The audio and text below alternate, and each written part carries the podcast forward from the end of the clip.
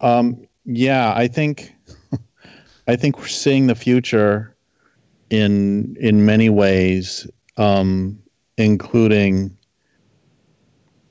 uh, uh, uh including the collapse of the economy and including uh, social unraveling on almost every level as we're seeing um, and one of the things that kind of cracks me up is I've been writing for decades about how this culture is insane.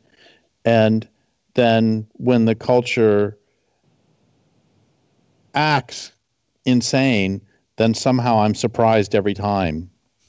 And it's, I, I, I don't, I, I don't really understand I mean, it's like it's like the cat who pushes the thing off the table and then looks surprised when the thing falls, and just, that's how I feel. That that. It, anyway, yeah, I, I think that we are seeing. Um, yeah, it's extraordinary how fast things are unraveling. Somebody somebody contacted me the other day and said that. Um, that somebody who works in hospice had told that person that the the when somebody's dying, the measure that you look at oftentimes is not how bad they are, but instead um, how quickly they're getting worse, and that is a better measure of how close death is. And they were saying that in the context not of an individual death, although that was the the primary thing. They were saying that in the context of how the social unraveling is is speeding up. Um, you know, I thought the uh, I thought Trump was. I'm I'm sorry. I thought Bush was was crazy, and now we look back on the good old days, and I thought the Democrats. I thought Clinton was crazy, and the Democrats, you know, have done their own version of the the same insane actions and commentaries. It's it's. I was just thinking the other day that I want to write a book. Um, I, I have a list of like five I've got to do already, but but I want to write a book sometime about what happens to uh, what happens socially and the sort of social manias that happen at the end of Empire. And I, I dealt with that a little bit in Culture of Make Believe, talking about how uh, when when one's previous entitlement uh, begins to disappear, disappear that one uh, looks for scapegoats and you and I both know that in many ways real wages have been falling since the 70s, and there's uh, you know it's it's and, and this this this this is predictable, but I want to write more about about this particular the sort of craziness that we get. Um, I want to discuss the French Reign of Terror. Um, any anyway, that that if you if you look back when when economic times when when times have grown have been economically difficult um, people uh, tend to scapegoat for example immigrants a lot more. But one of the things i mean mainly in culture make believe i was talking about the insanity of the right wing coming out during those times and the scapegoating on the right wing. And i think i want to if i were to do it again I would discuss it more all across the political spectrum. Um, yeah. I don't know how that helps our current conversation, but it's something I've been thinking about a lot and would like to spend a year reading and thinking about. Uh, makes a lot of sense. I mean, look, sir. I mean, Sergio and I are pretty social people, and since this thing has started with the pandemic, I mean, I have like increasingly wanted to just lock myself in my fucking apartment, not go anywhere, stay with my cat, talk to Sergio, interview people, do what I can for local activists and organizing efforts, and uh, read and write. I mean, and listen to music. I mean, that's it. That's that's all I've wanted to do for four months. I mean, my faith or hope in uh, people has went like steady like this, and then just whew, like a fucking bobsled. I mean, it's like because you know, just trying to get people to do you know basic things like collective responsibility, um, you know, looking out for one another. It's like all of these things were uh, touted at the beginning of the pandemic and all that's gone away. Like now there's people shooting each other at Walmart because someone asked somebody to put a mask on. Like all those stories in Italy of like people singing opera to each other across balconies and shit, like all that's over with. You know, Sergio's talking to his friend uh, who lives in Rome and he's, you know, uh, mentioned to him all the different things that are happening in the South, crime, you know, protests, right-wing groups, anti-refugee groups so there's the scapegoating at the end of Empire. But then beyond that, um, yeah, the uh, what people are doing, I think, is quite wild. I mean, I think what shocked me is that people just went and drank for the last two months. I think that's what's shocking to me is that people just decided to get shit faced drunk since Memorial Day weekend in the midst of a pandemic with this wannabe authoritarian tin pot dictator uh, with the whole thing you know, the police, people in the streets. Um, that's what surprised me.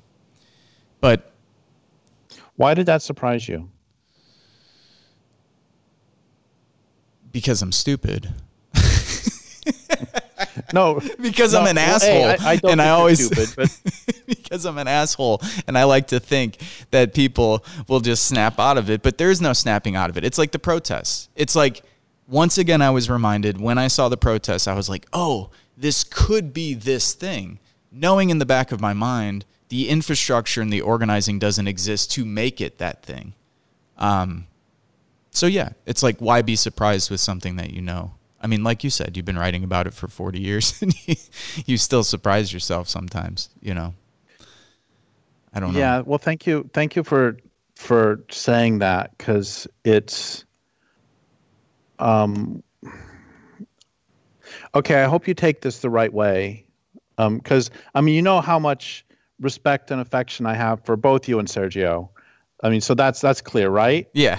Okay, but I was I was a little bit dreading this particular interview because, um, because if we start talking about the current politics, I, I'm I'm going to end up saying some things that are really unpopular on the left. And I'm sick of saying things that are unpopular on the left and sick of being canceled again and again. But I'm so I'm I'm so glad that you said that you know there wasn't the necessary organization in place. Here's one of the things that has really bothered me about what's been going on for the past few months politically is that I one of the ways that my faith or my I, I, guess I should say my lack of faith in humans has been yet again confirmed is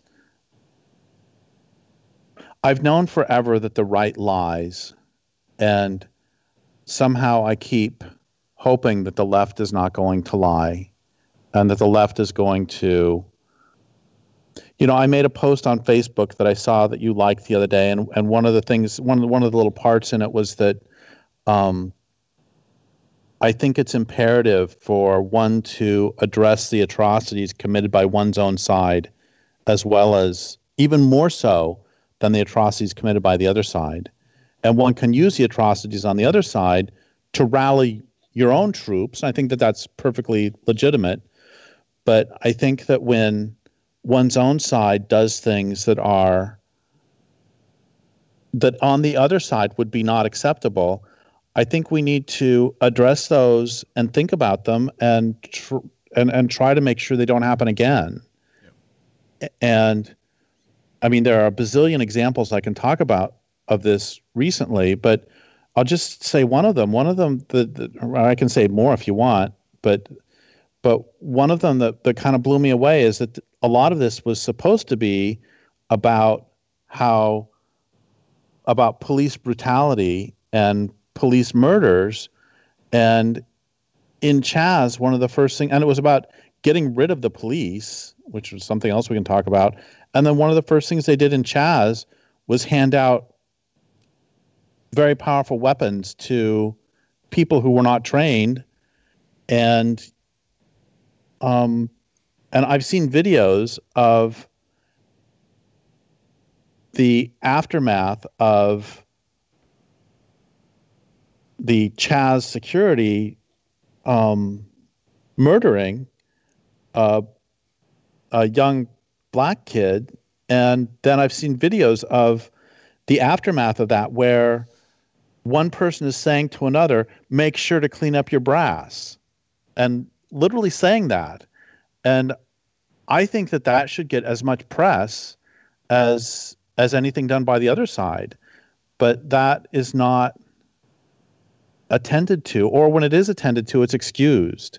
And it's all it's all it, it breaks my heart because you know one of the things when I wrote Endgame, one of the one of the premises was that um, violence done by those higher on the hierarchy is nearly always invisible, or when it does happen, it's fully rationalized. And violence done by those lower on the hierarchy to those higher is is met with shock, horror, and the fetishization of the victims. I don't think that's quite accurate. I think what's more accurate is to say violence done by those we disagree with. No, violence done by those we yeah, violence done by those we agree with is invisible. And when it does happen, it's excused. And violence done by those we disagree with is met with shock, horror, and the fetishization of the victims.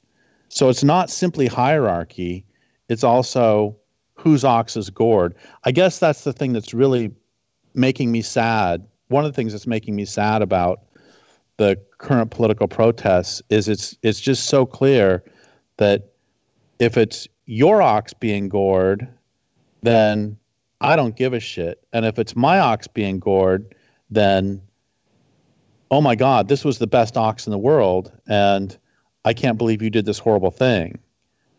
And is this making sense? Oh yeah, yeah, hundred percent. Well, there's a lot of hypocrisy.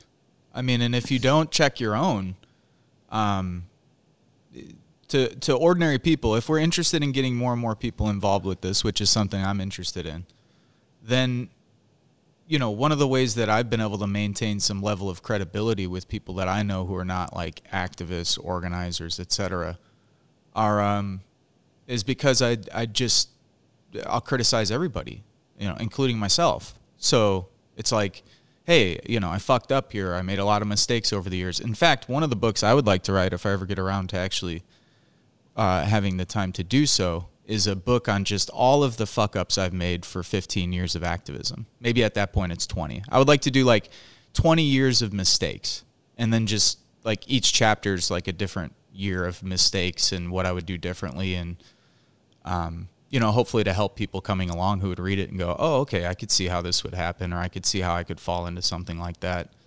Um, I think that's a great idea. I love that idea. Yeah. Oh, good. And I, I think it would I think it would be really helpful to. I think it would be helpful for a few reasons. One of them is that it um, it would help young activists to not make the same mistakes, and or at least to make them three times instead of eight times, and it would also help because I know for myself at least I actually don't learn much from other people's mistakes. Um, I generally learn by making the mistake myself and usually about 15 times or something. And the the other reason I think that's really helpful is exactly what you said about credibility. That um, I'm just I I don't think it ha- well. I was going to say, and you can tell me if this is wrong.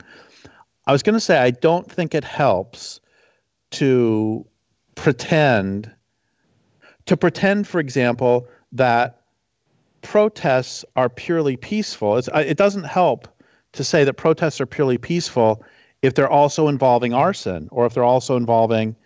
I, I think that one should say, well, this part was peaceful and this part wasn't, and acknowledge it.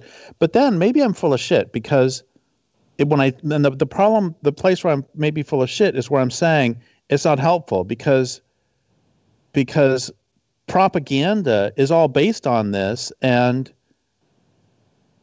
you know one of the things i think is really interesting is uh, i read a ton of books on the nuremberg trials back in my 30s and one of the things that, that i found very interesting was that goring okay when i say he's a buffoon i'm not meaning to imply that he didn't commit horrible things.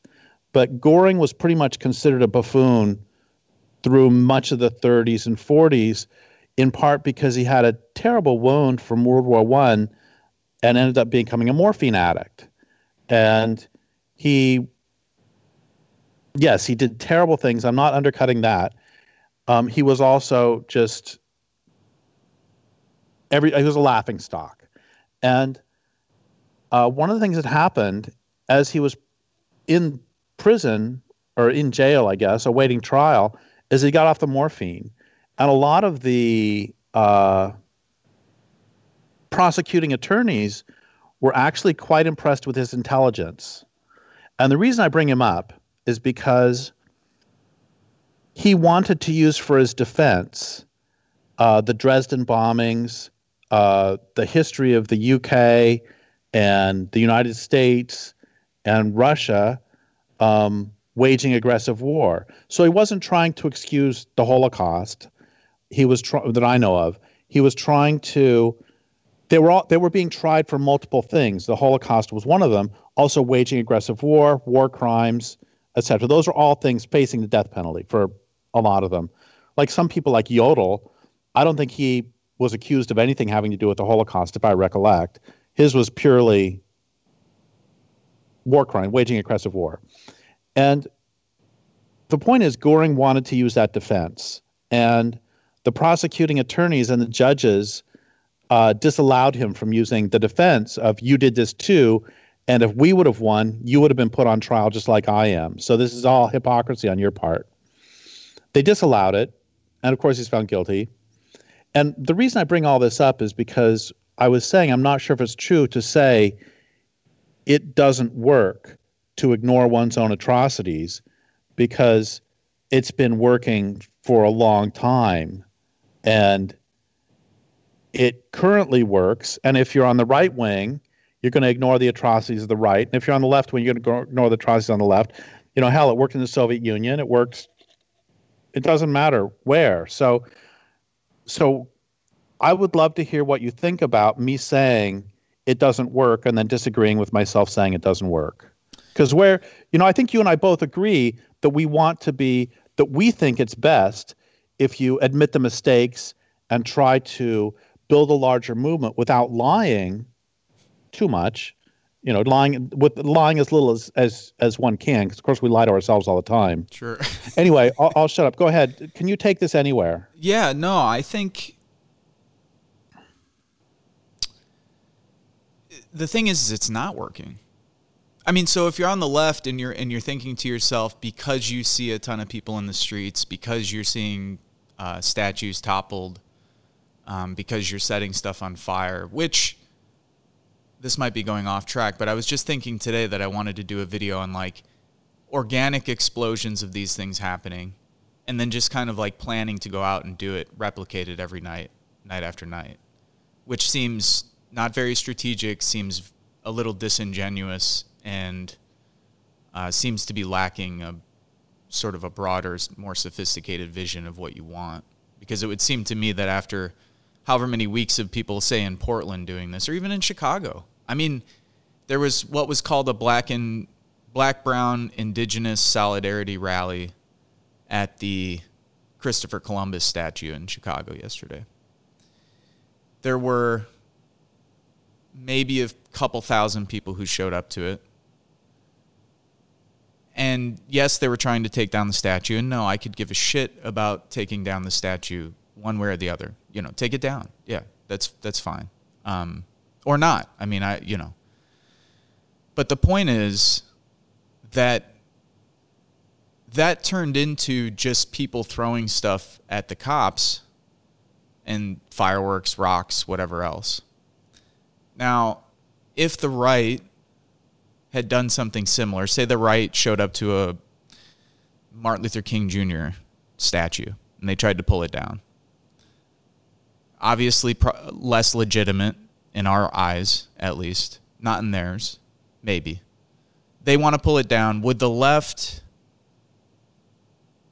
would left wing people ask for the state to crack down on them? And in what ways would they do so? What ways would they support that? And getting back to the point of like actually wanting to win. I mean, the difference that I can see, Derrick, is that getting back to this organic explosion of anger and violence, I get it. I could see why. Like when this happened, Sergio and I were like, I can't believe it's taken this long. It's not surprising that these are young, uh, young kids, mostly black, white, you know, even uh, Hispanic, Latino, but like mostly young, pissed off, inner city. We're around these people on a on a small scale. Like we know friends, neighbors, you know, people we hang out with everybody's extremely angry. People can understand why someone would lose it after so much.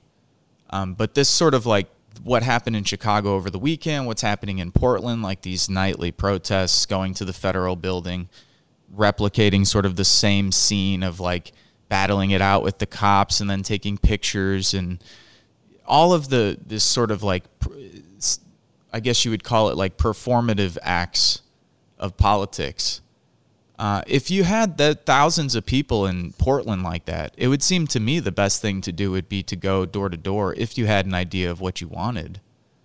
And that you would go door to door with those thousands of people and start either handing out, at the very minimum, hand out some propaganda literature that makes you, you know, maybe look in a more positive light to the people there. Or better yet, try and have a conversation with them, you know, at six or 10 feet or whatever the hell it is, socially distanced conversation. But like, yeah, like knock on their door, step back 10 feet and start talking with them. Try and bring them into the movement. I mean, battling it out with the cops night after night uh, isn't going to bring them into the movement. If they see you committing act acts of violence and you justify it, but then when the right commits acts of violence and you denounce it, you've lost more credibility with them. So either be upfront and just say, hey, look, we're going to get into violent confrontations. The right does it. We're going to do it. And that's just the way it is. Or you're going to have to switch your tactics and, you know, practice serious nonviolent resistance. And I, from, and I know Gandhi's a piece of shit, but from his writings, you know, this idea of satyagraha was uh, the, the discipline necessary for participating in those kinds of acts does not exist within our movements right now.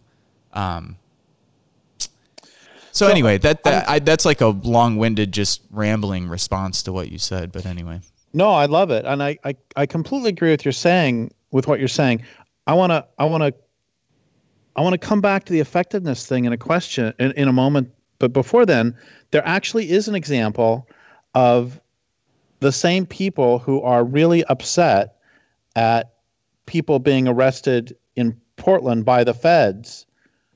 Um, there's a, there's an example of exactly what you're talking about, which is Cliven Bundy and the right wingers taking mm-hmm. over the National Wildlife Refuge several years ago, and I was among the people who was screaming that they need the feds need to go in and bust their asses. You know, mm-hmm. go in, take them out. Well, I wasn't saying take them out like kill them, but right. go in and and and arrest them. This is crazy. Why are you not arresting them? Right. And so many people on the left were the exact same way. It's like go in there. This is terrible. Why is why are the feds not doing anything? And many of those same people are now going, "Oh my God, we live in a fascist state because the feds are are busting some people who are messing with federal property." Right. And it's that hypocrisy that that but then you know maybe okay i want to come back to effectiveness now and and just okay i think we've talked about this before that that i was really excited when arab spring started and like yeah it's going to be democracy all through the middle east and we quickly saw that the winners in Egypt, winners of the first round, were um, the Muslim Brotherhood because they were better organized and had been organizing since the 20s at least. And they won the first round. And then the second round was won by the basically US backed dictator because they're even more well organized than the Muslim Brotherhood and have more backing. So we both know the difference between mobilizing and organizing about you know gathering a flash mob and sustained organized intelligent strategic resistance and having said that though i'm coming back to the effectiveness thing that at, at one point at what point do mobs is it okay if i use that word? I mean because that's kind of what we're talking about in many ways. I mean, because we're not talking about the organized disciplined resistance but it, it, if if one's goal is to make through through forms of mob they would say resistance. Other people might say violence. Um, let's just let's just go value neutral and say mob action. Um, if if the zeitgeist is correct even though i kind of hate that word because it's so trendy um, if the zeitgeist is correct uh, will that itself not lead to the um, those and those the, the governors no longer being able to govern and i'm not proposing this as a I, i'm not comfortable with this but i'm simply asking does it work can we look at history and find i mean okay, how much do you know about? And I don't know much. How much do you actually know about the Russian Revolution? So, so maybe I mean I'm I'm with I mean, I'm with someone who knows a lot. so well, so whenever I have a question, okay, I just ask. so if it's okay for him to speak, I mean, how much of the, I mean, the the Bolshevik Revolution was successful. It's successful in seizing power. Mm-hmm. You know, we can talk about other problems with it, but how much of that was mob violence? How much of that was, of course, World War One was just over, and and that was a complete disaster for the for the Russian Empire. Yeah. Um, but how how much of that was mob violence, and how much of that was organized was more organized, and what was the relationship between the disorganized and organized resistance? Hmm.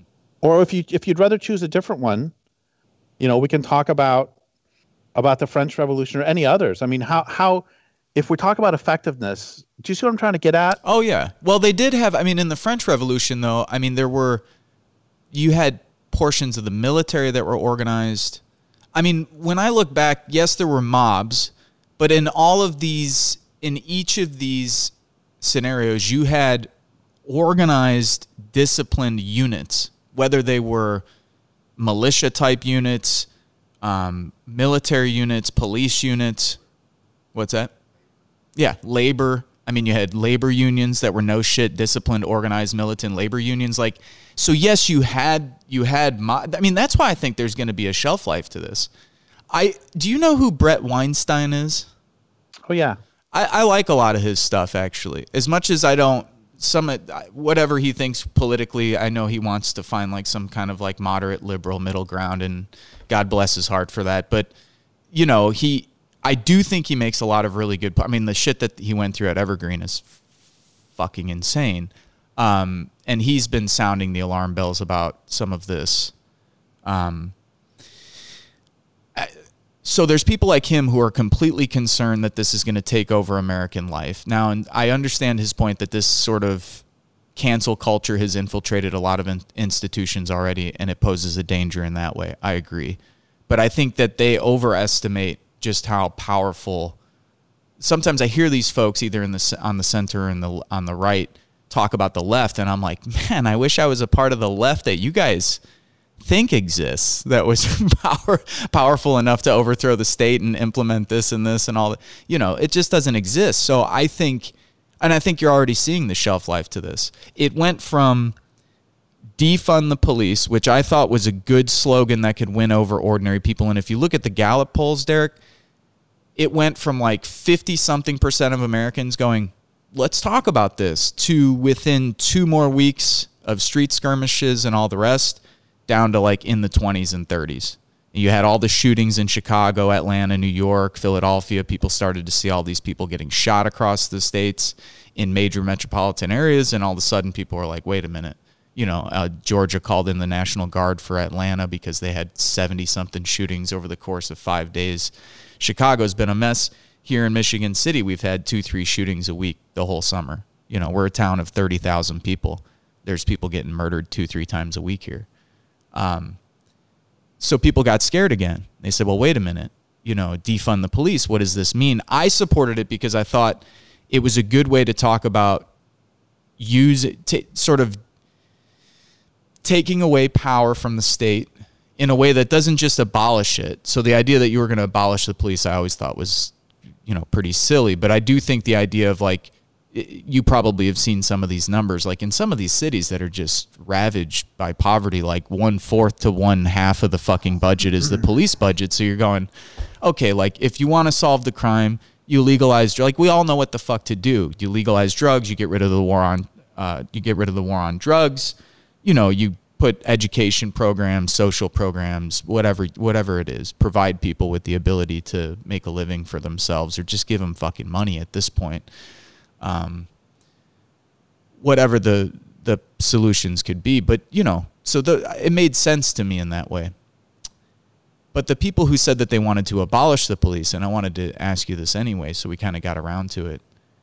I, it gets back to the organizing thing. If you don't have an alternative, and if you don't, if people don't feel confident enough and trust in that alternative, then I, I mean, I think it's it's very naive. Now I can imagine when and the numbers came out, I think it was helpful for people to see like 95% of the calls to the police, the police actually don't show up to stop a crime. Like there's a bunch of stuff that I think it was helpful for people to see, particularly where we live in the industrial Midwest, where the police are kind of held up in a lot of white suburban rural areas, even in poorer areas, which makes no sense because poor whites are also, you know, ravaged by the police and, and police violence and all the rest, the war on drugs people, you know, have the Blue Lives Matter stickers on their trucks. People fly the flags in front of their homes right next to the American flag. Um, so, okay, you know, what what could you do and how could you develop something that people would feel confident enough in to replace the existing police? That's that takes a level of trust and bonds and organization just in your small community. I mean, don't think about like an entire city. Think about like your neighborhood. Like, you know, think about your block or if you don't live on a block, like, you know, what, what I live on a block. Like I think of our block, Sergio's laughing. Like we had one neighbor uh, get in a fist fight with another neighbor over something that happened with their lawn this summer. We've got other neighbors who the cops are called. I don't know how many times a week they're over there. The other one, this, that. It's like, whew, you know, I mean, I have a rough time. I mean, I'm friendly to all of them as best I can be, but it's like I, the levels of trust that you need for those kinds of things. I think um, the level of organization is beyond, which gets to organizing and all the rest. But anyway, I'll shut up. But that's, I mean, what do I think? That's, I think that that's kind of. Uh, I thought the call right away to abolish the police was the kind of stuff that turns people off that people could wrap their minds around defund the police, but that you undercut yourself when you start doing stupid shit or when you start sounding like a hypocrite or when you are a hypocrite or when you switch to these kind of like, you know, symbolic actions like tearing down statues and stuff, which some single mom who's living on the west side of Chicago trying to go to three different fucking jobs and see where her kids are going to go to school this fall could give a fuck less about the statue. And if she did care, you would have 30,000 people there instead of 3,000 people, you know. Anyway, sorry for these long rambling responses. No, no, no. I'm so glad. Um, and it's it's always wonderful to talk with you. And I I agree with most everything you ever say. And in this case, I guess I just want to say a few things that I know. And one of them is that when I used to teach at a Supermax prison, all my students thought that prison and police abolitionists were incredibly naive and they had very little respect for them. Yeah. Um, and they would say to me, I can't tell you how many students said this to me. If you want to abolish prisons, you're going to have to kill a lot of people. Yeah. Because, because, I mean, they most of them acknowledged that they were in there for a reason. And and yeah, it really I never thought about drugs much before I taught at the prison, but I, I agree with you that so many of them were in there because of the war on drugs. And this these were these are murderers. This was not simple possession. Right. So Right. they were in because they killed three people in a drug deal gone bad. Right. And so I was never politicized on the war on drugs until I taught there. And then I realized that it's been handled very poorly. So that's one thing. Um, the next thing, also, just have to say, is that I thought a lot of the parents of my students should have been the ones in prison because there is a reason that prisoners hate pedophiles and child abusers. and it's not abstract. And they're not stupid. And they understand I am in here for the rest of my life because I made some very bad choices. Why did I make those very bad choices? Because I was put out to prostitution by my grandfather when I was four years old. Because my grandfather beat the shit out of me every day. And they were so that's that's why they hate pedophiles and and child abusers is because they recognize that that's why they're in prison. Okay, that's another thing I wanted to say. Another thing I wanted to say is I interviewed Christian Parenti decades ago, and he's written about police and is a critic of the police. And one of the things he talked about was how, um, again, prison abolitionists are oftentimes quite naive because people in very, very poor neighborhoods often want more police, not less. Because, as he said, the police are not even the most organized or most well armed or most violent gang that they have to deal with on a daily basis. You know, when I was teaching at the prison, a lot of my students thought that I was like very, this is very cute, Derrick, it's very naive. When I would say, gosh, wouldn't it be great if we could get gangs, if we could politicize gangs so that you know, they already have the organization. They've already got the discipline. I mean, you have not seen discipline till you've seen Mexican mafia people. And they would be out there at, you know, early in the morning doing their jumping jacks. I would hear, um, you know, the sound of clapping and chanting, and it was them. And I also saw, they showed me a couple pieces of paper that were like, I don't know, small pieces of paper they had to write the entire Mexican mafia constitution or whatever on this tiny piece of paper. The handwriting is incredibly small. And the point is they're incredibly disciplined. And I was like, yeah, if we could politicize them and we could politicize the the Bloods and the Crips and the Black Liberation Army, or not the not what's called the Black Guerrilla Family, I think it is. And that'd be great. You know, we could politicize them. It's an organized movement. And they're like, Derrick, they're capitalists. They're interested in money and power. They don't give a shit about politics. You are so naive, Derrick. Um, and so that was another thing I wanted to mention is that there are there are very real concerns of very real people who are trying to live their lives. And I mean, there's the guy, I don't know anything about the guy a week or two ago in New York City, just having a picnic with his kid. And his one year old son was shot in the stomach by by gang people, presumably. Um, and I mean, this this is a real concern for a lot of people. Yeah. And I've heard that one of the things that a lot of I don't know this because I'm not in these neighborhoods, but one of the things I've heard is that a lot of really poor people want more street police like there used to be. People it has to do with the community question. They want a cop who is walking down the street and who says, "Hey Fred, how you doing? Right. You know, are you doing okay today?" And who actually know the neighborhood. So that's another thing. And then another thing is that um, years ago, 10 years ago, 12 years ago, I knew somebody who was trying to organize for police abolition and was getting nowhere. And the reason they were getting nowhere is exactly what you said that they said, look, if there was a community defense organization in place, Sure, abolish the cops entirely. But in the meantime, who's going to protect grandma? And that was another thing that uh, the Christian Parenti said that, that was very striking to me. Is he said most of what the cops do is try to make sure that meth addicts don't steal grandma's wedding ring and they get kittens out of trees. That's most of how they spend their time.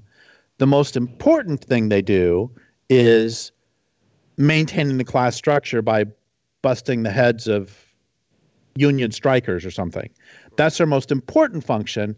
But if you just go day to day, most of what they do is really kind of, and I'm going to get hated for saying this, but most of how they spend their time is doing officer friendly stuff. You know, my mom, this place got robbed by my, my mom's house. I'm living in my mom's house now because she died. And 10, 12 years ago, got burglarized by a meth addict. And um, of course, first thing we did is call 911, and the cops showed up. They treated us very nice. I actually caught the guy, which is really rare. Um, and, uh, you know, as they say, justice was served. Um, the guy was sent to prison. He got out like four years later, and then uh, uh, he was out for like six weeks and was caught. This time he'd burglarized some people, had $100,000 worth of stuff in his car and several guns, and got sent away again.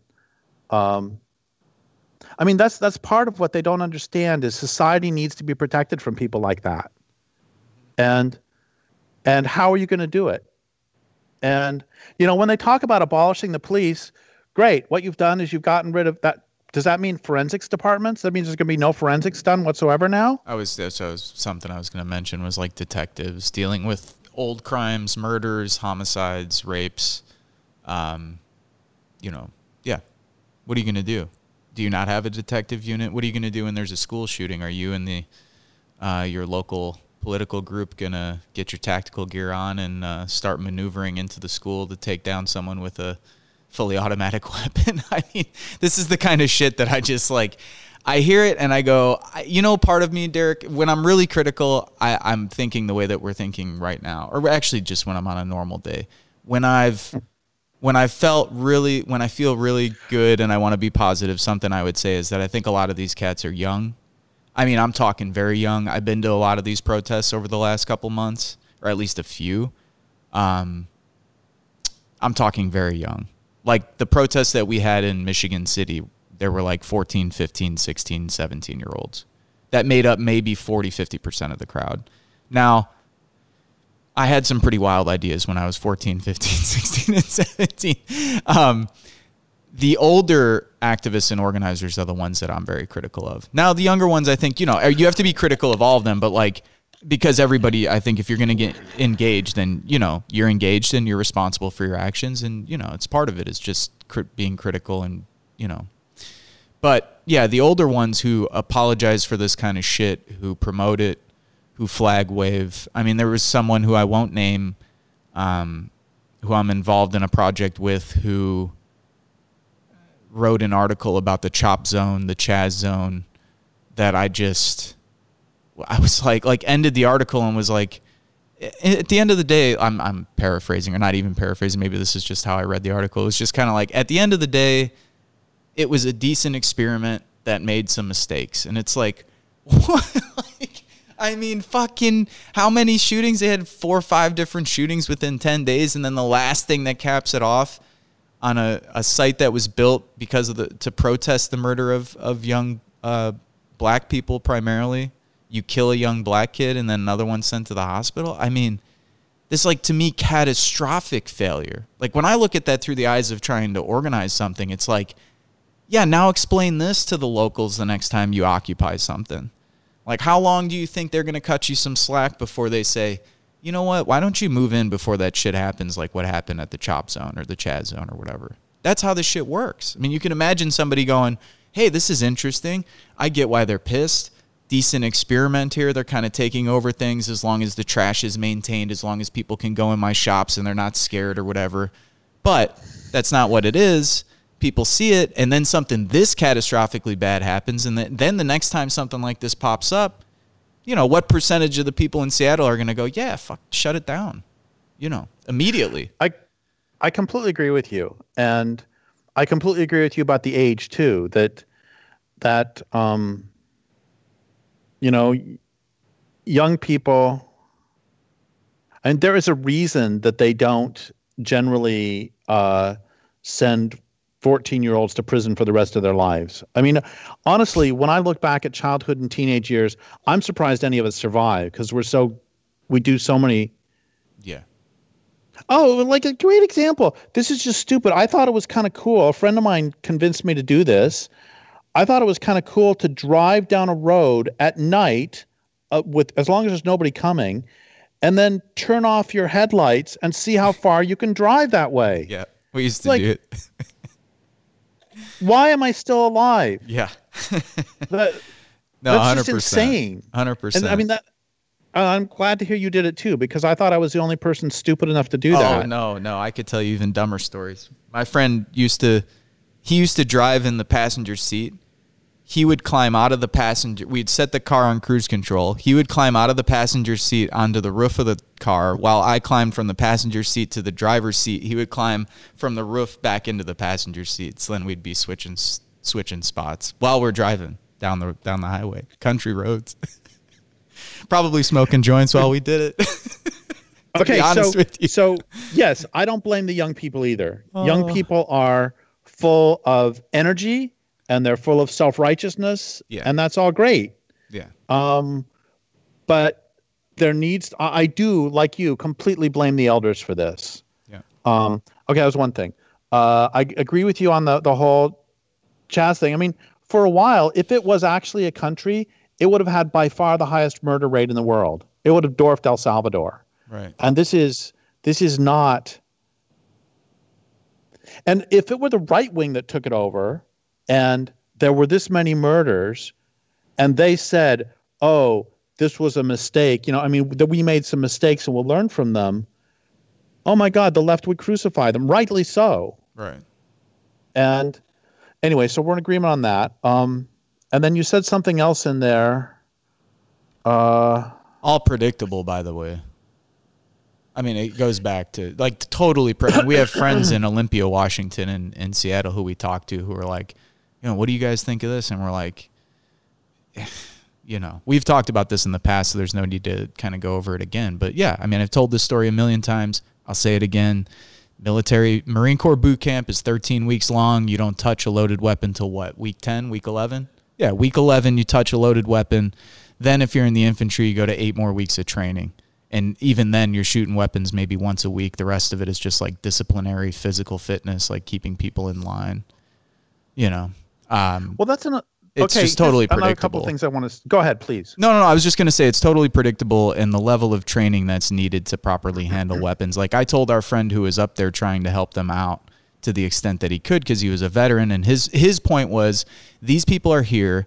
I live in this area. They're going to do this anyway. I'm an army ranger, a former army ranger. The least I could do is try and give them some tips so they don't fucking kill themselves. But, you know, it ended up happening anyway because you need 21 weeks of training to make sure and even then bad shit happens all the time people still have negligent discharges people still do stupid shit um, anyway yeah And I mean, even in the military, I mean, even with all that training, even with experience, um, there still is accidental friendly fire. Yep. And I mean, you're. So I used to go hunting with these guys. Um, they they taught me how to shoot, and then they taught me to uh, to hunt, and it was always very interesting because first, um, the first thing he ever did before he handed me a gun is he used his hand to show me what crossing somebody with a gun is, where you take the gun and you go across them as opposed to putting it to the ground. And he said, before he handed me the gun, he said, if you ever once, once cross me with a gun, I don't care if it's loaded or unloaded, I will never, ever go anywhere with you with a gun again. Yep. That's the first thing. Second thing is, when we would go hunting, I was just very inexperienced, and we would all be equal in the truck, and then we get out of the truck at the hunting place, and then I do what they say. They're in charge completely. They are absolute dictators. They say, Derrick, we want you to walk over here. We want you to walk this fast. And we're going to be over here. We do not want you to point the gun to your left. And then I do what they say. At the end of the day, we get back in the truck. Then we're equals again. And there is this hierarchy. That's one thing I wanted to say. Another thing I wanted to say is is yes, I mean when when when things are real, you have to be disciplined. I remember getting into an argument with a guy at a talk one time. He was a young anarchist, and he was saying that no, nobody can ever tell anybody else what to do, and I have to be free to do whatever I want at every moment. And I said, okay, let's pretend for a moment that I am that we're both in a real resistance movement. Say we're in in Russia, World War II, we're behind Nazi territory, and we are going to do an action. I say, if you say you're going to show up for this action and you don't show up, and my friend dies because you didn't feel like showing up today, I'm going to find you and kill you. I mean, that this is this. If you kill my friend by you being too lazy to do it, right? Um, so that's another thing. And then the third thing I really need to bring to this, to any discussion of of abolishing police or any of the stuff that's going on, is these people need to read some Mumford because Mumford talks about how you have technologies don't exist in a vacuum and they lead to specific power structures. And if you have a system that includes, for example, mining, you have to have a system that includes cops because you have and a military because you have to get a way to force people into the mines. You have to get a way to protect the ore and to protect at every part of the process. It has to be protected because otherwise people are just going to take it. And we see this in failed states where, you know, failed states, whatever. I mean, a, a state succeeding is failing in some ways. But anyway, in failed states where it's a really hard, it's really difficult to keep the uh, grid running because everybody steals the wire to recycle. And you, I'm not blaming the people individually. I'm just, I mean, oftentimes they're very, very poor. But my point is that if you want to have an electrical grid, somebody has to protect it. If you want to have a system of of commerce like we have, you have to have somebody to enforce rules about that. And it demands and that the people at Chaz knew this because one of the first things they did was set up a military and right. set up a right. a police system. So they're even lying to themselves on that. So the, the point is that and another thing that just gets me in all this is is they they talk about how you know there are there have been cultures that existed without police, but it's like a first many of these are small small cultures like 120 people in a community where everybody knows each other and you can have relationships such that if somebody's doing something terrible you can go say hey you're doing something terrible and you need to stop and the other thing is that even those cultures had ways to deal with sociopaths. About two and a half percent of people are born sociopaths. More are created through bad child rearing, etc. But some people are just born that way. And the Inuits would take the soci- if somebody was shown to be a sociopath, they would take them out hunting and then they would push them off the ice floe. And um, if and the Dakota had rules against killing buffalo out of season. They had taboos against it that, that would hold in most cases. But if people did kill buffalo at the wrong time of year or kill a mother, you're not supposed to kill a buffalo mother because then that's where the reproduction comes from. Um, if somebody did that, then they would ban them, which is a, a, social death and probably a death because you can't live by yourself. And I mean, there would be consequences. So a lot of times people will talk about how cultures didn't have police, but the truth is they still had consequences, which sometimes consisted of bashing somebody in the head. Right. And sometimes consist of other things. I, I, I know this is a far afield, but it's it's very interesting to me. There's a website I go to sometimes called Executed Today, which is whatever execution happened that day in history, and it's it's I learned a lot of history this way. Anyway, there was one day where there it, I learned about this this this was in French colonial days in Louisiana, what is now Louisiana, and I don't remember the exact story, but basically, some white people killed some Indians, and the white people got arrested for doing so, and then the uh, French colonial government insisted that the justice, but that they were going to execute the the men who killed the Indians, and there was a big fight between the whites and Indians because the Indians, in their tradition, in their culture, the one the family of the murdered person was the one who executed the murderer. And in the colonial system, of course, the state has a monopoly on violence. So the state refused to hand over the people to be killed by the Indians and shot them themselves. So it doesn't matter. I mean, the guys, the murderers ended up dead. And my point is that the the Indians did not object to the death penalty in that particular case. They objected to the fact that they didn't get to kill them. And in fact, they then killed a bunch of whites um, in retaliation for not being able to do their own form of justice. And it ended up being this big mess where there's retaliation on both sides. And I just thought it was really interesting because, A, the implication is that and we're always sort of told they had no system of justice or the system of justice was and we always hear about this one group in Africa. I don't know if it really exists, where if somebody does something bad, then everybody in society says good things about them until they feel better about themselves. Hmm. But we never hear about these other cases where, you know, in this case, or you know, with with go back to the Vikings, and if somebody killed somebody else, then either they would die or they would pay wergild, they would pay a fine. I mean, there are we the point is we need to have ways to deal with this within our society. We need to have ways to deal with sociopaths or in modern days meth addicts or you know whatever. Um, I was just talking to a guy a couple days ago who uh, lives not very far from me. The meth addicts are always just breaking into his house and stealing stuff, and and it doesn't help us to pretend that none of this takes place. Well, no, none of these people live in. I don't know where these people live. I mean, Sergio and I talk about that. I hate to just jump in, but I like there's. It brings me all the way back to your experiences in the prison.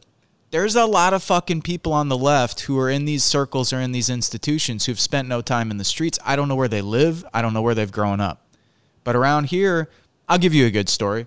When we had the rally in Michigan City, the gentleman who owns the store next door to the community center where we're sitting in right now, he uh, he's uh, like forty something year old black dude, um, good guy. We've hung out with him. You know, we hang out with him regularly when we've seen him over the years, and we've had joint events and all the rest. During the day of the protest, he was like his cousin Reggie was out there with a bullhorn. But before we saw all this, before we got to the protest, he just let us know. He was like, "Hey, Vince, Sergio." He's like, "I'm gonna be here with my gun."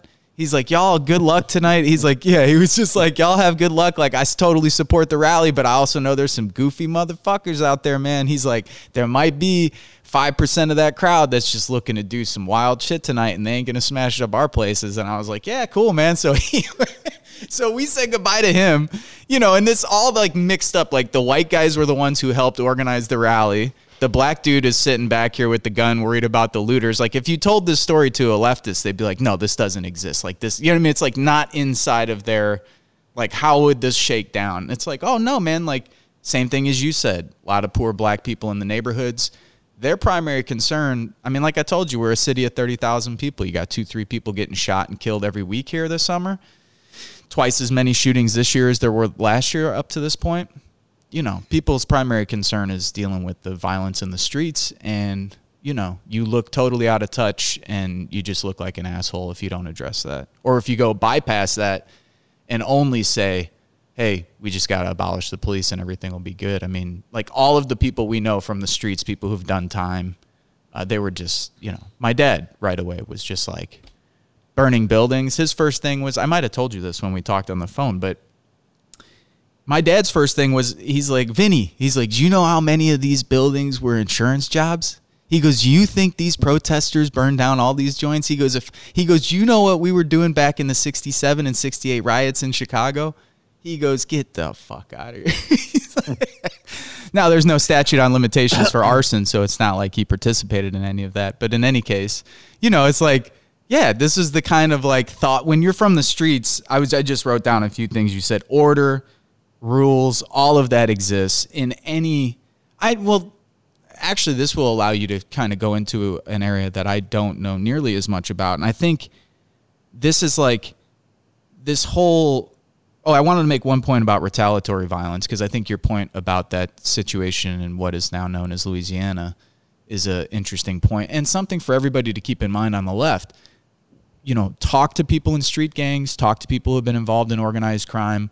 When somebody kills one person, another person comes back and kills two people then they torture your relative, then they kill your sister. I mean, this can go on and on until you, you know, you can get locked into a cycle of violence that I don't think any of us want to be locked into because it takes away everybody's humanity and it makes everybody act like just the most violent, vile creatures that we can possibly be. And that, you know, I think anything we could do to avoid that is good. Um, well, this, this, this, I just want to say this really quickly that that as much as I don't like the notion of a state having a monopoly on violence, I mean, I've got real problems with that on some levels.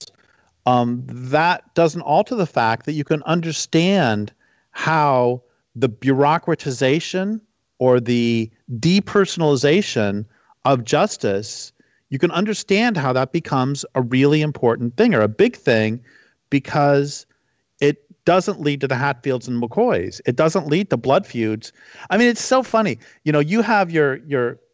I mean, I've lived in the West most of my life, and um, an Indian said to me a while ago, they were just laughing about how nasty white politics is because they said you think Indian white politics is nasty, Indian politics is like is just as nasty, except it also goes back to your great grandfather stole my great grandfather's horse. so, you know, I'm going to I'm going to get pissed off at you about that too. So you got these feuds sometimes that last for generations too.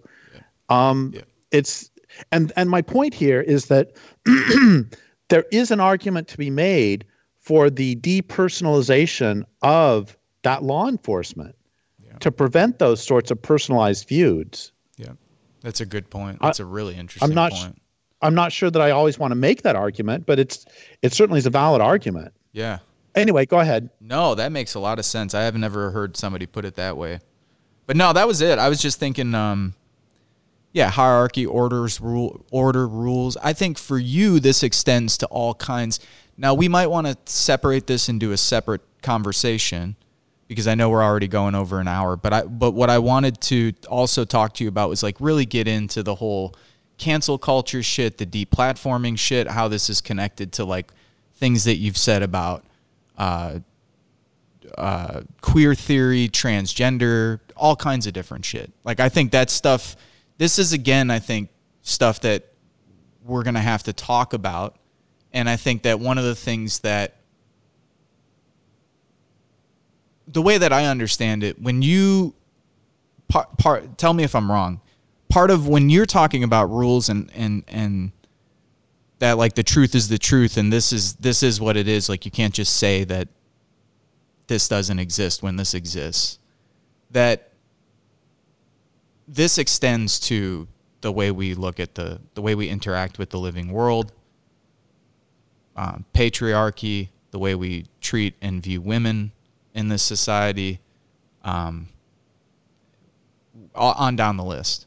Like all the all the like the way that I understand it, or the way that I've read your your work over the years, is that this is this isn't just something that's happening within this space of organizing or trying to get this done or that done, or in these human interactions or politics as it is, but that this extends and goes and so deeply and broadly that it really impacts how we uh, interact with the whole world and how we're seeing the world.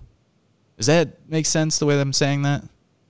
Um, yeah, I, I feel like there's a, a few huge questions in there, and and I want to come back. Remind me in case I forget to, that I want to talk about. I want to do a whole other interview about cancel culture, but I want to say something about it in a minute. Okay. But before then, I, I want to. Um,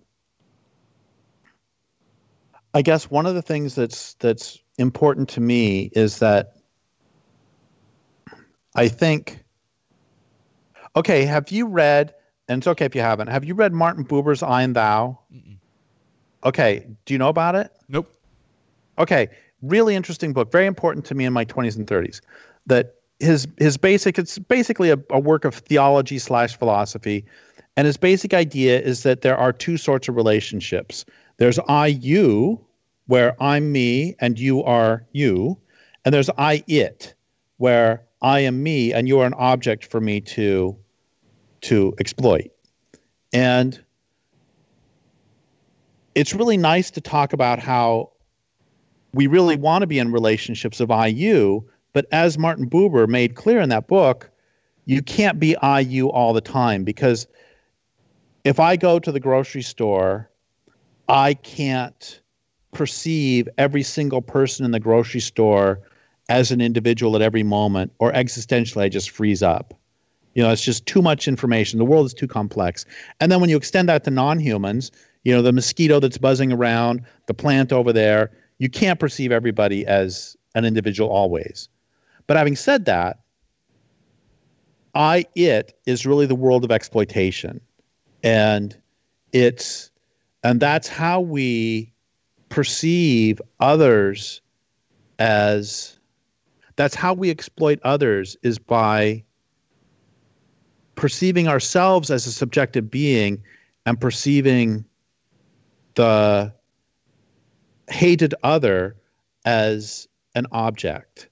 And that would be true if you're racist, uh, if, uh, if you perceive black people as inferior or monolithic. Um, it would be true with women. It would be true with cops. If you perceive the cops as monolithic and not as individuals who have their own lives and their own motivations, um, then I mean, that's fundamental fundamental to war is to dehumanize the, the, the enemy. And again, I'm not suggesting that at every moment, every United States soldier had to perceive every German soldier as an individual. I mean, for one thing, you can't. You can't even perceive all your friends as individuals all the time. I mean, you can't at every moment, even though you have this relationship with Sergio, you can't at every moment be going. I mean, there are times when it's like, Sergio is an object to can can you please pass the butter? You know, you don't have to get into his psychology to ha- to ask him to to pass the butter. And so you, what I'm getting at is that part of our problem ecologically is that we perceive everybody who isn't human as being objects to be exploited we don't consider that trees have lives as valuable to them as mine is to me and yours is to you. And um, there is currently, and I'll, I'll, I'll take the camera down and show you this before we turn off. There's currently a bear banging on the window. And that's, I mean, I live on their land. It's not that they live on my land. We, where we live on each other's land. And um, I told Max that that would scare the hell out of me, and he was like, "Oh man," he's like, "You got to get out here." He's like, "I got," he's like, "I just, I need, I need to like immerse myself in like a month long, like him just being like, hey, look, this is what it's like to be out here, and you're not in the city anymore, and this is what it's all about." Because he told me a, a similar thing, and I was like, "Yeah, I mean, that shows you how obviously, de- like, I know in my mind what you're saying in that way is very correct." But I know also through my personal experiences because I have no exposure that it's like it still scares me. I hope that makes sense. So, oh yeah, it makes perfect sense. And I have a great example of that. When I was 17, I went to the summer science training program at the University of Southern California. 33 nerds from across the country, um, and it was great. It was, uh, it was exactly what you would expect from 33 nerds who were all away from their parents for the first time. Um, by which I mean, uh, we were nerds, so there was lots of explosives as well as everything else. and we were 17. I mean, how stupid. Anyway, um, so at one point we went on a camping trip, and I grew up in the country, and I'm like, I, I was laughing so hard at my roommate and everybody else who were making plans for what to do when coyotes attack. I was like, oh, for God's sake. It's, and they were scared of coyotes. And I like didn't give it a second thought. Meanwhile, they a lot of them were from California, and we went when we went to the ocean. They're like having a great time, and I, I had seen Jaws a couple years before, and I'm terrified because it's like I didn't grow up with it. I didn't know anything about this. And then one more story about that is, oh God, 15, 18 years ago, I was on tour and I went to I did a talk at this sort of farm, this this farm school and it was so interesting because after after I did the talk, then they took me around the farm and we get out with the cows. And I grew up around cows. And when we get with the cows, they're in a barn, and I'm like just walking in between all the cows, pushing them out of the way. And it's it's no big deal. It's just they're cows. And then we got over to the pigs, the pasture of the pigs, and they we threw some watermelon in, and they were crushing the watermelon with their jaws. And I did not grow up around pigs. And they said, Hey, you want to go pet them? It's like, I'm not getting in that pen. They just crushed a watermelon with their jaws. They're going to kill me. It's like the only way they'll kill you is by crawling on your lap and squishing you. They're friendly. It's like, I'm not getting in there. Yeah, yeah. And the point is, cows I grew up with, I know. Pff, pigs I did not. It scared the hell out of me. Same. I grew up around coyotes. No big deal. I go to the ocean and I'm scared I'm going to get bitten by crabs and eaten by sharks. And it's like, and everybody's like, Derrick, you'll be lucky if you see any fish at all. so anyway, I completely, completely am with you on that. Anyway, I, I want to say something about cancel culture, which is we, we, we interacted about this the other day that there are a lot of people who say, well, yes, you can say whatever you want, but there's going to be consequences. And yes, I agree there should be consequences, but the consequences should be that you don't talk to me again or that you don't uh, buy my books right. or that the consequences should not be that I lose my job. Right. The consequences should not be that you threaten to kill me. and Jonah Mix had a great comment about this. He said, let's put this in any other circumstance, any other right except for speech, and see how it sounds. Yeah, you can sit down at that counter, you say to a black person, but there's going to be consequences. Right. That's outrageous. Yep. Um, you know, you, woman, you can go without your burqa, but there will be consequences. And it's like it would never I mean there are there are people who have been published by some of my former publishers whose work I find odious. And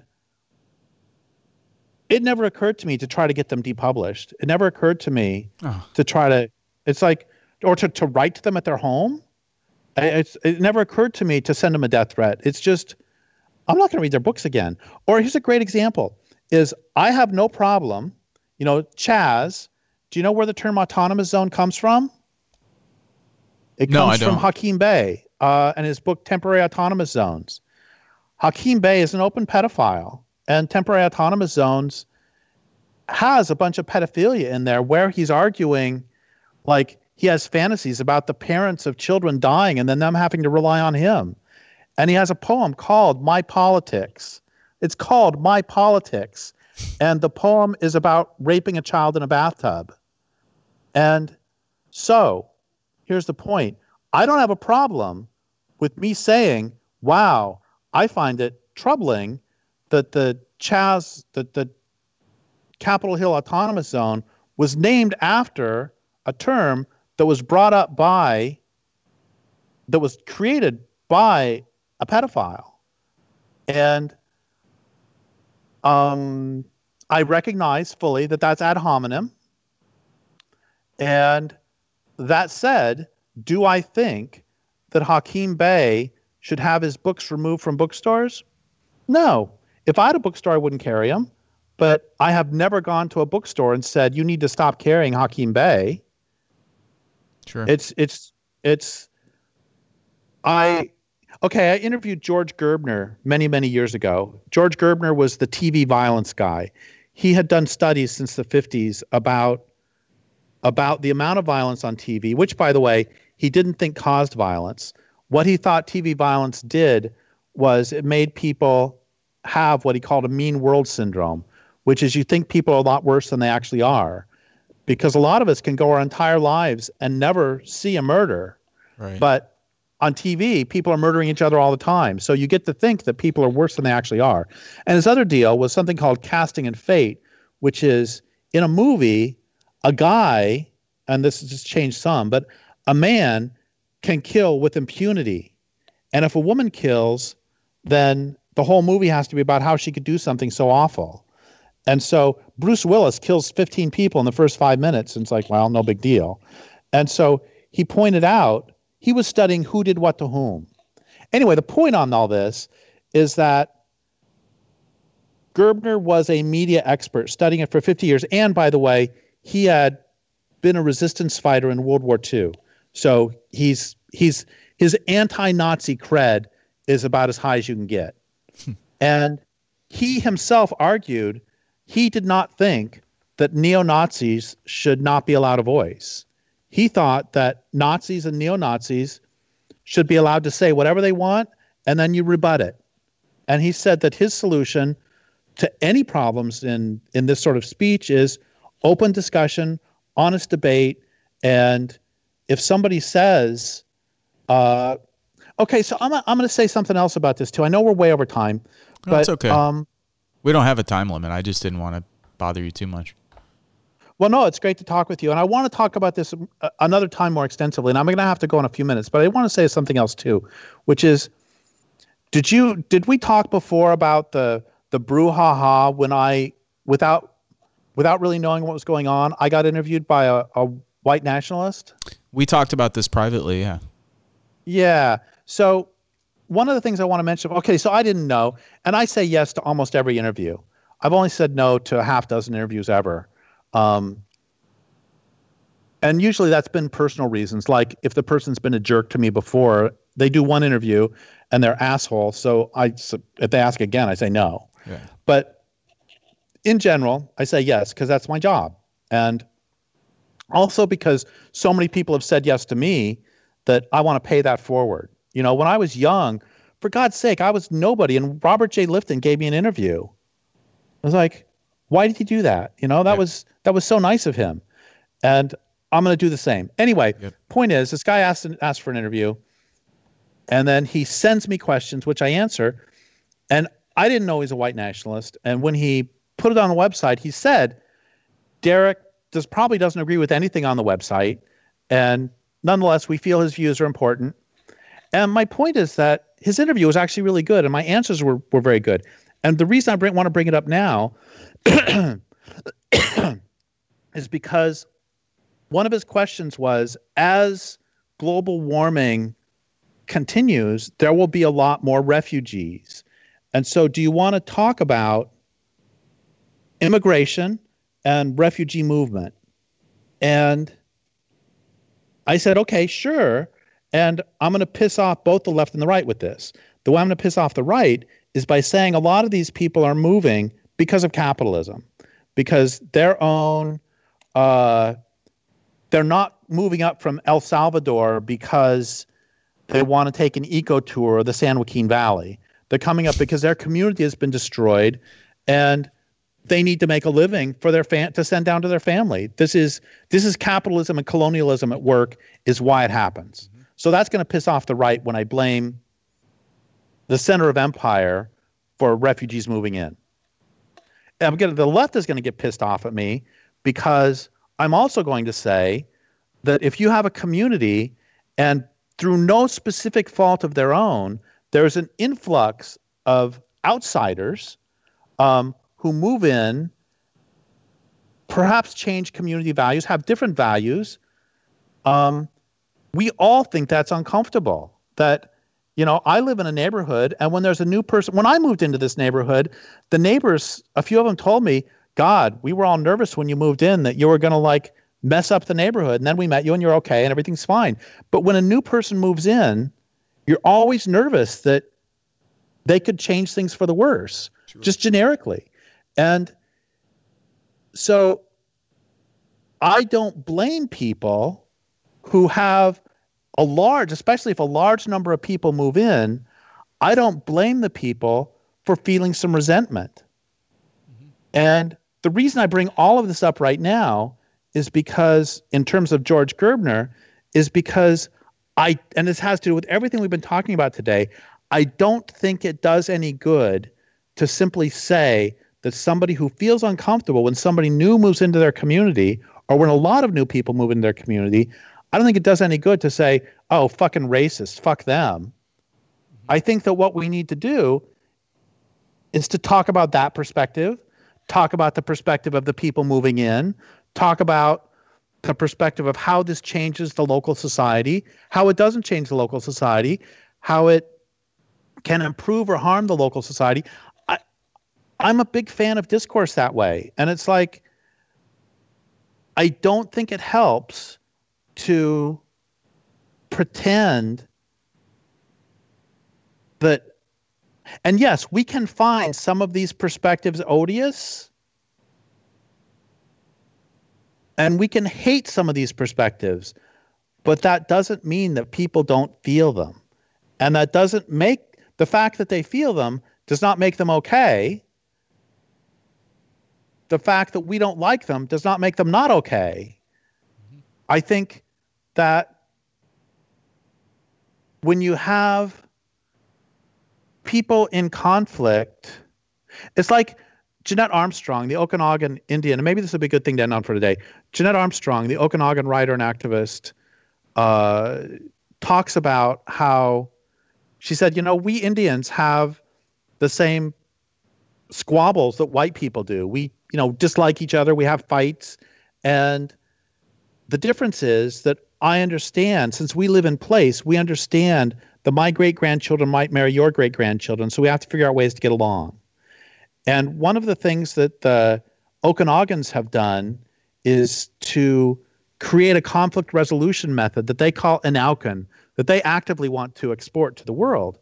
And En'owkin means I challenge you to give me most opposite I challenge you to give me your most opposite perspective to mine so I can increase my understanding. And that's what they use for conflict resolution, or one of the things they use. And that doesn't mean, by the way, that you have to listen to every single thing because she told me they have trained facilitators who, if somebody's just bringing up the same old shit again, it's like, we've heard that. Shut up, you know? Or, or, and she also said that you can only do it when people are invested in the community and when they don't want what you have. So they have a difficult time doing it with some of the white community because if white people want their land and they don't want them to take their land, that's not something you can resolve through an outcome process. But if if if I'm pissed off at you because you know 3 weeks ago you did this terrible thing to me and we need to figure out how to get along. Or a great example is the one you gave that you're going to have a protest and you're going to participate in a protest and your neighbor wants to protect the store. Well, so how do you bring those two together? And you did obviously without any outcome process, but you didn't need it. But in some circumstances, you might need it. So my point is that coming back to the beginning of everything, my whole big deal is I just think we need more discourse, not less. And we need to be honest about what we want. And there, this is something I I, I don't want to get into this today because we're running out of time. But I mean, what what do we actually want? And how do we how do we and as you always say, how do we organize to get it? Well, what we want um, yeah. Well, that's it's a good way to end, but it's also a terrible way to end because now I'm like, fuck, I'm be sitting around with Sergio talking about what do we want all day. I mean, I'm not gonna lie to you. I mean, one thing that I've here's my promise to everyone. I promise every single person that I will be as honest as I possibly can about what I'm thinking, which means as someone who's like I see myself as like a lifelong student. Um, as someone who skipped 12 years of school, so I got a lot of making up to do. um, you know, and uh, it's like, and then even being involved with the movement, I mean, or movements. Um, eh, one of the reasons I like doing the show is because it allows me to pick people's brains, which allows me to think more, ask more questions, bounce those ideas off, you know, folks like Sergio and vice versa and um, yeah, I, I I think one of my challenges has been trying to figure out what is that vision. You know, what is it exactly? Maybe we don't know exactly, um, but it dictates what you do. I mean, that's the tough part. I mean, if you don't have a clear idea of the vision, um, which should dictate your strategy, which should then dictate your tactics and all the rest. Um, but yeah, all I can do is be honest with people that I'm very torn between a lot of things. I mean, I'm very torn uh, because I've seen enough of the violence, human violence on other humans that and I'm not a pacifist, but I yeah, I worry. I mean, I it's a difficult it's a difficult uh, in other words how do i put this? I balance your work up with virtually every other person's work that i come up with or that i encounter or that i read. So like sergio and i will be reading a book from some marxist in france or from some labor union person in the philippines or whatever it may be and we're like okay yes yes yes. How does it in some ways how does it relate to the living world is it timely? Like does is there a sense of like this has to happen it has to happen now? Because if there's not that sense of urgency then i think you're really off base no matter what you're doing. I cut people a lot of slack who have a sense of urgency um, or who understand that the situation is totally critical and that we need to be acting and doing you know? And so yes as much talking as possible but all of that talking in the aim of of hopefully doing. Um so yeah i mean i you know I I I think I've told you in this in the past, but it's no bullshit. I mean, everything that we end up encountering because there's so many different perspectives on the left. I like hearing from different people on the left who I think are doing interesting work, people who have been kind to me, people who are, you know, all the rest. The same as you said, like it paying it forward, trying to promote people's work who are good people who I might not agree with everything that they're saying, but that doesn't matter. I mean, that's kind of the whole point is that we're not going to find a bunch of people who agree with every single thing that we say. and that's okay. And it actually makes for more lively discourse and makes for better friendships, in my opinion. Um, as long as the principles aren't too far off base. But yeah, we balance a lot of it up. I do at least. I mean, maybe I'm speaking too much for Sergio. Um, I'll let him speak for himself, but I know I do. I mean, everything that since I've come into contact with your work in what 2010 and then started interviewing you, we brought you out to Chesterton for those events. Yeah, I mean, I run into something and I'm like, okay, what's their view of the living world? How do they incorporate all of this ecological knowledge that I think you and and the cats that with DGR do so, Lierre, Max, all the rest do so well. Um, I don't know, trying to find a way to synthesize some of that to the extent that it can be. I mean, the difficulty I have with all the Marxist shit is that it's always about more production, more building shit, more doing this. So, like, trying to find ways for those things to come together while at the same time respecting the Marxists and the socialists because they're some of the few groups that actually have collectively organized institutions. You know, I, but then I know anarchists who do believe that the earth should come first or that the living world should come first or as equally as with human needs but then who also are into like just the politics of violation just for the fuck of it just to break rules fuck everybody fuck everything. Uh, you know there's a, a million contradictions with everything that i encounter. So it's like trying to bring all those things together stay away from the horizontal hostility while also remaining critical you know, understanding that sometimes we want big movements, try and bring in masses of people, ordinary people, but sometimes you got to speed things up and you got to do stuff without having everybody's support. I mean, all of those contradictions, all of those challenges are like pretty much the daily, you know, the daily grind conversations that we're having. And so I, all I can say is thanks to you or no thanks to you because now my brain is shot for whatever I encounter. I'm always like, what is what would Derrick say about this? It's like, no, it's a real thing. I mean, and that's because you bring such a unique perspective. And for that, I think there's a reason why people are interested in what you say. And I, you know, it's a very it's it might not be unique because you pull in the way that you pull from so many other people, I think is also unique. You know, you're one of you're you're like constantly referencing friends, other people's work, but you're pulling all of this knowledge in um, anyway, that's a rambling way to end a, a good podcast. that was supposed to well, be an thanks. interview of you, and I'm just like, not shut the fuck up. well, thank you so much for for all of this. I look forward to doing it again. Let's do one on cancel culture. Yeah. yes, I would love to do one on cancel culture. You've been watching PARC Media. I'm your host, Vince Emanuele, and we'll talk to you soon. Hey, thank you for watching and listening. If you think this program is worth a pack of cigarettes or a cheeseburger, you could become a Patreon for as little as $3 a month. The link is available at our website, parcmedia.org. That's P A R C media.org. Make sure to subscribe to our YouTube channel below. Also, you could find us on Instagram at parkmedia, Facebook at Politics, Art, Roots, Culture, and you could find me on Twitter at Vince Emanuele.